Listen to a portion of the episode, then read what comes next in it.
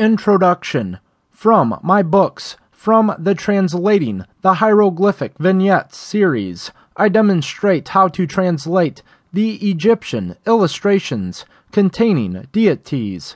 I pointed out that this was how Joseph Smith translated his Book of Abraham text, and I pointed out that Joseph Smith's translation was not complete.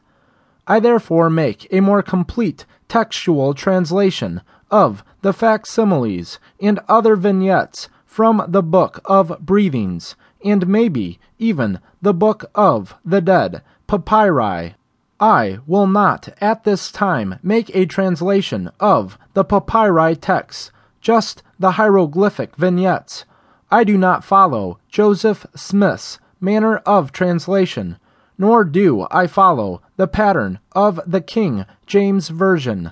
The translation is after my manner of speech, and at this time I will not separate the text into chapters and verses, nor provide a footnoting system with my reference guide to the Scriptures and my doctrinal guide to the Scriptures.